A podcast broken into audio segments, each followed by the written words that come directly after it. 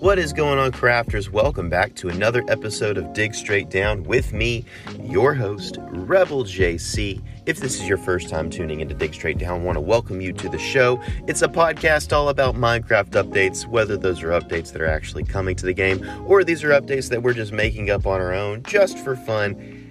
Either way, if either of those things are interesting to you at all, you're in the right place and I'm happy that you're here. So let's get into the Q&A segment of this episode. A few episodes ago I asked you guys, how would you change the building process in Minecraft? Party Rat says more blocks. As a builder, I greatly enjoy putting strange block combos together, but it's difficult to find blocks and they are limited. I know there are mods, but it would be nice in vanilla. Uh, I think that'd be that's a a great point that there are some things that we really really want and you know we have mods that supply these things but it's not the same as it is if it was offered in the core game so as and I agree as long as it fits in the vanilla game it would always be a good addition Lightning Man says, make a way to save structures and use that save to make an outline of the build with a, with a faint image of the block. This would make copying a structure from a creative world much easier. Very interesting idea. This is like the uh, Litematica mod, um, where you can basically import a uh, false structure into the game and then just copy it block for block. It would be similar to that, and I think Maybe the idea could be adapted somehow. I don't feel like it would uh, fit very well into Minecraft, but there could be a way that something like this could happen. I don't know. Naomi says some blocks are harder to find. Mark says a yellow allay that you could tell where to put blocks, or you could just tell it to spawn a build. Also, bigger stacks than 64. You should be able to get infinite blocks. Um, those are interesting ideas. Uh, Geekson says, I think that the yellow allay should be added to the game as a copy paste feature for your builds. It would copy your builds block for block, but you need to gather the resources to do it. There's an interesting idea. Um, in this way, it would be easy to make modular builds. Um, you just make one little module of it, and then you have the resources on hand, and the allay uh, builds the rest of the, the thing for you. Could be interesting. NRG Turtle says you could buy instructions from a builder villager on how to build a structure and sell it back to them so they build it for you. You would get the instructions back afterwards. Star says concrete stairs and slabs and one way glass. I really like the idea of one one way glass. The Frog Bee says bigger stacks. Uh, Zoe Loves Coffee says, I would make a big fortress appear in the end randomly and have wither skeletons live in it, and you would need to spawn the wither in a certain part of the monument. Sean says, I think most of the process is good, but I do think you could always add more blocks, like in the end, and multiple villagers that can trade cool, unique blocks besides just the mason. James J says, I wouldn't change anything about it, aside from making scaffolding easier to, to understand and place and walk on top of. LP says, I think it's good already.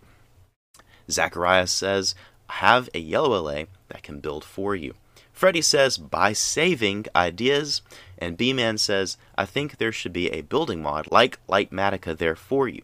It works as a blueprint that shows you where to put the blocks specifically. I like using it for complicated farms. A lot of interesting ideas there. Thank you so much for sharing, everybody who participated. Uh, if you want to participate in an upcoming Q&A segment of an upcoming episode, go to this episode on Spotify, interact with the Q&A post there. I'll do my best to read out as many answers as I can in a future episode.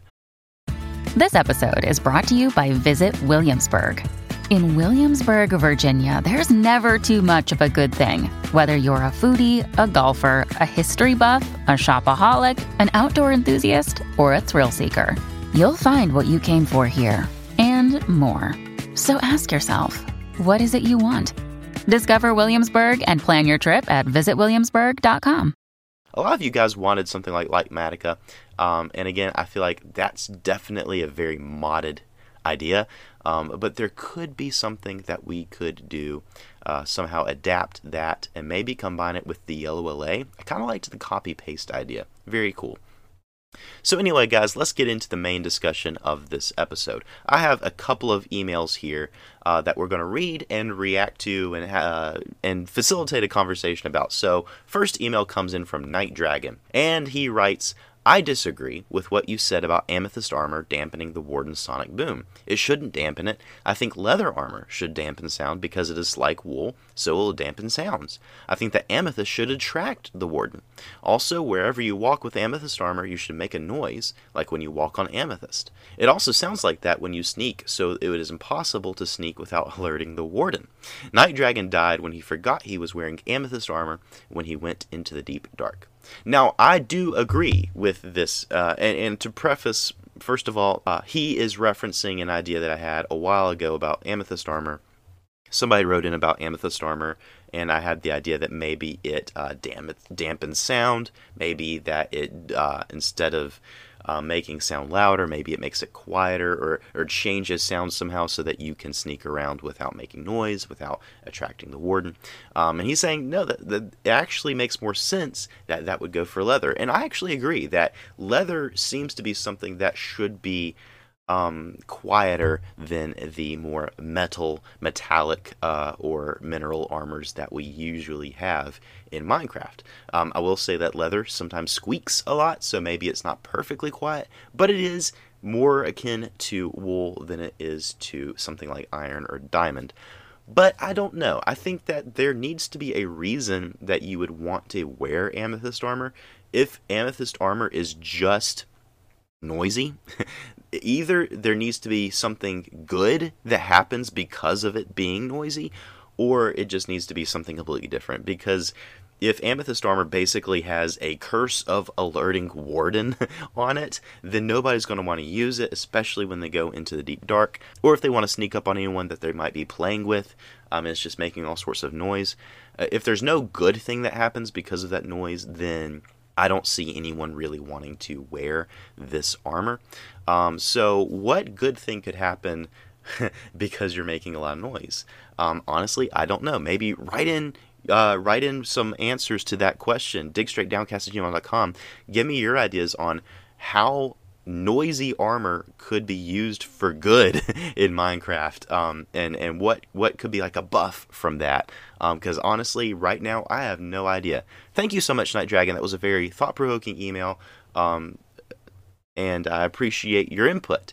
Uh, the next one comes in from Rackamooney, and they write, "It's YouTuber Rackamooney here with a concept I would love to have you read out on the podcast. It's an update." That adds a new simple biome called the tundra that would be very similar to the one in real life, with little and sparse vegetation, including shrubs similar to those found in the jungle biome, dead bushes like in the desert, and planted saplings everywhere that would never grow. The terrain would be as flat as the plains, but made of a mixture of ice, stone, and gravel, and would have giant ice caverns underneath. The mobs there would include the new reindeer, or caribou, and a rodent called a vole, but would also have familiar animals such as wolves and snow foxes, and in the night, everyone's least favorite, the stray. I think it would be so cool to ride my caribou across the icy plain to my cozy log cabin on the other side. I love your podcast and keep digging straight down. Rackamooney was doomed to fall by a vole into an ice cave below. I like this idea a lot. I do think that the tundra would be such a cool mob, uh, not mob, uh, biome. We do have things similar to this. We have the taiga, we have the snowy plains, and I feel like the snowy plains are supposed to be tundras, but there's so many things about a tundra that the snowy plains doesn't have. For one, this thing called permafrost. Permafrost is basically dirt that is always frozen, it never thaws, um, and it has properties that might be unique. And when Rackamooney here was talking about saplings that do not grow, what if planting saplings in a new permafrost block kept them in sapling form and they never grew? Um, and otherwise, they could grow if you just planted them in normal dirt or whatever. That would make it possible to actually grow trees in this tundra biome without having to, you know, go outside of the biome. Uh, if you're if you're not tying the ability to grow trees to a biome, then I feel like it's better. So tying it to a block instead would actually make it more useful for things like for people like builders who maybe they want to have saplings just as decoration, but they don't want to use them in flower pots and they don't want to do any sort of weird things with string. I don't know how you would keep a sapling from growing in Minecraft. I've never tried to keep a sapling from growing in Minecraft, but this could be a good way to do it by planting it in permafrost and uh, it just does not grow after that.